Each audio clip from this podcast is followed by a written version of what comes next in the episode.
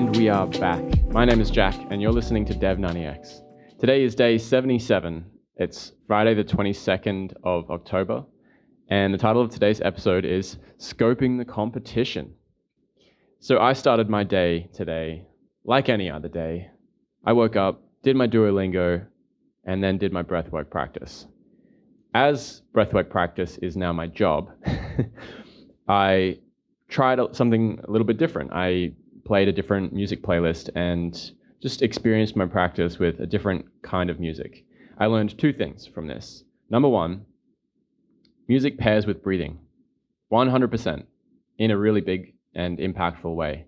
When I'm doing the more rapid style breathing in my practice, where I'm doing my stomach pumps, they're called um, Kapalabhati and Bhastrika, and also Agnisar as well this part of the training trains the more of the sympathetic nervous system, the the get, go and get them nervous system, get at them nervous system, um, fight or flight, and it pairs pretty well with more fast-paced, kind of upbeat music in a way because it gets you in that mental state as well as being in the physical state. So like your mental state matches your physical state, and you kind of push your nervous system in a sense. It's like it's not it's not a bad thing to push your nervous system when you're consciously training it, uh, because you want to be able to control it. And then the next thing, straight after that, the sympathetic response goes into a parasympathetic relaxation response, and then pairing the music with that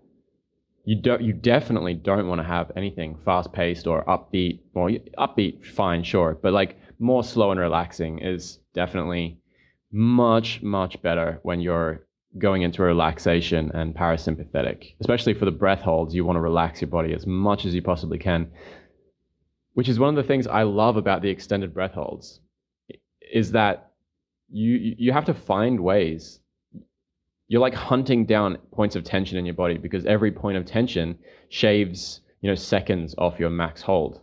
And so it really forces you to find where the tension is and try and let go of it and just fully fully relax fully relax your nervous system. And almost it's like you're drifting off into space or like you're floating in an like infinite expanse of calm water. That's that's the ideal end state of what what you're trying to achieve with that part of the practice. And so the music definitely has to pair properly with that. You don't want something that's going to amp you up. So that was what I learned today from doing the practice with different music, um, because I already had been regularly practi- practicing it with a playlist that was curated for the practice specifically, and that playlist was curated really well. So it already matched it and paired it up really well. So it's good to see the opposite of that, of what, it, what it's like when it's not paired well. So I did my breathwork practice, and then I started my day with a little bit of coding um, from more lessons from the Unwrap app, which is just fantastic. Honestly, this app is it's just just a high quality learning experience, and it's enjoyable to lo- use. It's a really simple design. I'm 100% happy with the user experience, and it's just so simple and easy to use and I just love it. I, I just think it's so great that like such a high quality learning experience has been bundled into an app. It's it's it's so, so good that it actually competes with like I've got my laptop here and I could be doing anything. Like I could be on Xcode, I could be on YouTube, I could be doing like a course on Udemy or something like that. But I'm sat there with my phone instead because the high quality content is on in this app. um, so I yeah, I just I love I love this Unwrap app. And Paul Hudson did a great job with just designing a really streamlined, streamlined, optimized learning experience. Uh, and then yesterday, I scanned the Google Play Store for any breathwork apps that are on Google Play. Lucky for me, I have both an iOS device and an Android device. So I'm covering all the, all the bases uh, because I previously had Android, kept my phone, didn't sell it, didn't give it away and that was a good decision. Definitely, definitely a good decision to hold on to an Android device. Um, and bought my iPhone, and now my iPhone is my primary, which was also a good decision. Having an iPhone um, upgrade from my old Android was a huge upgrade on every aspect: speed, battery life, camera, user experience, just everything is just so much better. Um, so there is the, I would probably argue to say that this is the biggest breathwork app in the world by number of downloads. I'm not sure how many downloads the Wim Hof app has, but um, this one has um, over a million downloads and over 76,000 reviews, most of them five or four stars. It's like more than 4.5 out of five. Incredibly, incredibly highly rated app. And I didn't know about it until I looked on the Android store, but it's not on iOS. It's not on Apple. This app is targeting the Android market exclusively and solely. And so, in a way, we won't be going into competition with this app, which is great. Um, but it's there for us to learn from. And it's got so much valuable content in the reviews. Just reading these reviews is like, oh, wow. My, we can really see what people love about this app and why some people use it every single day. And that is just such a gold mine of value in terms of having that no, going into a design phase. with the handstand app, I didn't have anything like this. It was a completely new design, and it's hard to gauge. It is it is hard to gauge what people really really will love about the app when there's nothing similar to it that you can kind of compare from and learn from the reviews and see how they how well they did and and look at what they did poorly. Like when when you're an Amazon um, professional who like does e-commerce professionally that's how you do it. You look at the competition, you look at what people, you, you read the reviews, you look at the reviews and you see what people kind of love about products and what they what where it's lacking, and then you go go ahead and create a product that addresses all the lacking things, and then you promote and write copy around your new product that has all the things that the other product doesn't have that people want. Um, it's kind of like an essential part of product development when it's when you're going into competition with other other products. So that's that is the theme of the episode today. Scope in the competition. It's such a nice thing to be able to do that compared to handstander where I couldn't couldn't do that. There was not really anything like it. Um, there are other benefits, of course, to being a first mover in a market as well. If you are capable of executing a really good product in a market that hasn't ever experienced it before and you know it's it's it's like that phrase where if you ask if you ask people 100 years ago what they want they would say a faster horse but they didn't have this concept of a car or a motor vehicle in their mind so they couldn't say i want i want a car. Um, and then when apple released the first iphone it was it was something that people didn't know that they wanted and and now that is the standard smartphones are 100% the standard. Um, so it, there are advantages to being a first mover, but there are, are also disadvantages. And there's, in a way, sometimes being a second mover is the best the best bet.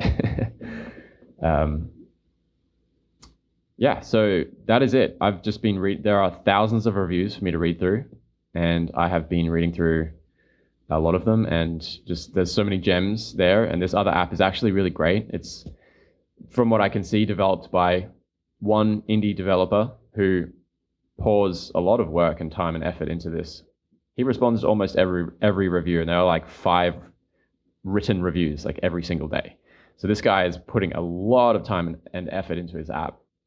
And the thing that struck me that really kind of stood out for this app is that there's a whole wiki for every single page of the app, explaining exactly, and even videos on YouTube explaining how to use this page of the app, explaining all the features, what it does, how to, you know, like just a tutorial of every single page of the app. And not only that, but the wiki has just a knowledge base on every different breathwork practice, which ha- which covers you know the science, the the tradition from yoga, um, you know, just all the information that you could kind of want to read, the FAQ, so to say, on every every different practice, and it, it's pretty comprehensive as well on covering a lot of the different practices from yoga. Um, so very interesting. Definitely targeting the Indian subcontinent kind of market area. That's where iPhones are pretty much non-existent because they're too expensive, and everyone has Android devices. And that's also where yoga is more mainstream in terms of the using the actual words from from yoga, the different pranayamas. When you say bhastrika in a Western market, nobody knows what you mean. But in India, most a lot of people know what what that is. It's like a form of pranayama. It's a breathing practice. Many people probably even know exactly specifically how to how to do it. Um, so it's it is interesting to look at it from that way as well. And also reading the reviews, you can see that a lot of the reviews are from people who have names from this area. But there's also a heck lot of uh, Western people with Western names as well. And I'm seeing reviews written in French and other languages. So really, really good sign. It's like very motivating to me to see that the Western audience wants this just as much as the Eastern audience does, because this practice is universal in that sense. But the marketing and the branding uh, and the language behind it need not be universal. Where Wim Hof took what what, what is pretty much Tummo Tummo breathing, which is I checked this out because I, I mentioned it yesterday and I wasn't sure if it was a Buddhist practice. It's a Tibetan Buddhist practice and it's called Tummo, spelled with double M. He took that and just called it Wim Hof method. Uh, and you know, obviously changed it. Like you know, the Wim Hof method isn't just the breathing; it's also the cold showers. It's also the the mindset. It's the whole thing. It's the the holistic. It's the method. You know, um, but that was more digestible to people than just saying, "Tummo breath." I do Tummo breath. You do Tummo breath. like, me do tummo, you do tummo.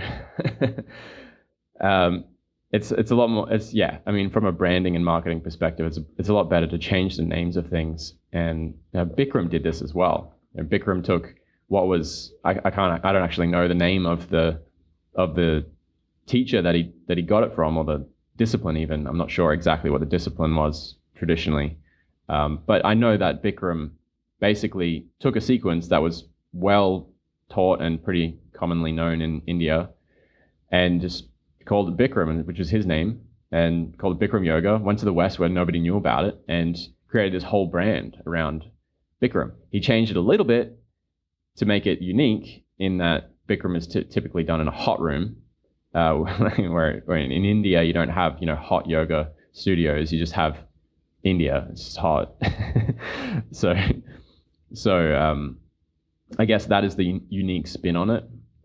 Um, but again, that's a, a, classic example of how you know one man took took something that was kind of copyrighted something that was sort of open source in in a sense.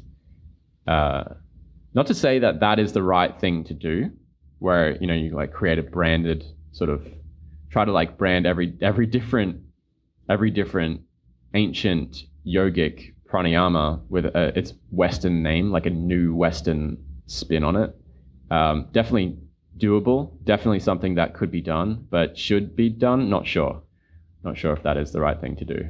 Um, from a high level, though, calling it athletic breath and then creating unique sequences that are not from yoga but inspired from yoga is definitely definitely something that is totally totally okay to do.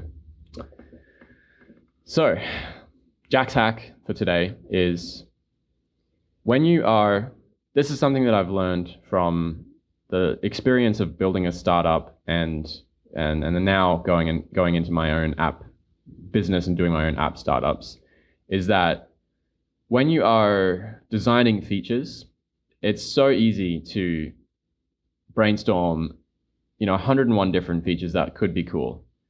And you, you kind of have to, in, in a way, know the whole feature landscape before you can start to discern the ones that are actually the most important features. Um, but the thing is that you have to go through a discernment process where you're not just you're not building things that are cool and fun to build, but you you are only building things that people actually want and that actually make the product better. Because every time you build a feature, it's easy on paper to build a feature. It's very easy on paper. It's like, all right, let's make a like like let's put a button here, an icon. You click it, opens this view. This view has you know some settings or some information, maybe a video, a bit of content, some animations or something like that. On paper and in words, it's very easy to build a new feature. But in practice, what that actually means is that you're increasing.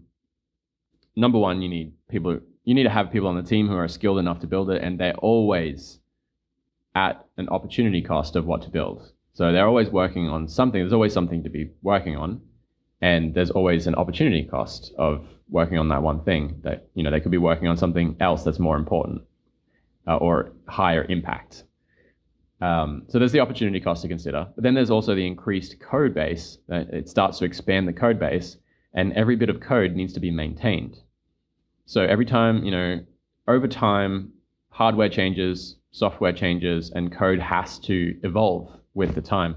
It's not like you just write code once and then it's good forever.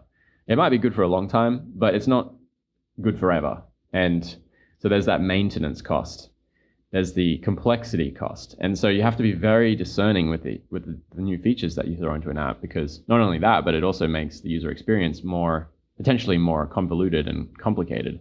It can also annoy certain users that maybe, you know, they're used to a certain user flow and now things have been shuffled around and they don't know how to do what they what they were able to do like 5 seconds ago. That's very annoying for people who are not tech savvy and find it difficult to learn user experiences through apps. I mean, I, I just think of my dad whenever whenever he has to learn something that he previously like relearn some kind of technology that he previously knew how to do because he was used to something, it annoys the heck out of him. Like really, really frustrates him. And so uh, I just think of him when I think of like having a design that people know and love and then changing a major aspect of it like if you look at Duolingo, it's a wonderful app that has been very, very careful with the way that they introduce new features. The core experience of Duolingo, they did a good job with it. They only they only made it better. They didn't make it different.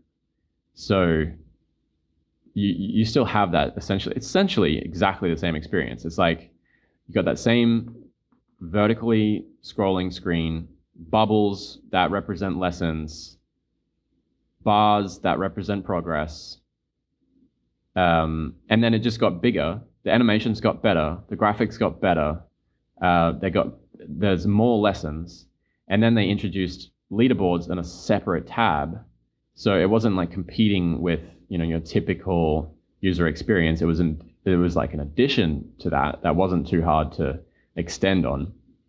And then when they had leaderboards and they started adding in timed lessons, rather than going and putting timed lessons into the core initial user experience of that main learning sequence. They, they didn't try to find somewhere to stuff it in there. They just added it as a little bubble in the leaderboards. And I'm sure that they A/B tested that to see if people could find it and what they if they used it, if it made anything more confusing. Um, but yeah, it's it's like I, I, appreciate how they have rolled things out. I also know that they A/B test and that they roll things out to subsets of users before releasing it to everyone which is good on a number of levels that you can you can test features um, without you know like on a on a low risk level like you're not testing it on the entire user base and it creates buzz because people talk about it and they're like oh i got this cool new feature and then other people are like hey i don't have that how do you get that and like it spurs on like forum conversations and yeah a lot of people it just it just makes creates buzz around new features at the same time as testing them out properly and safely.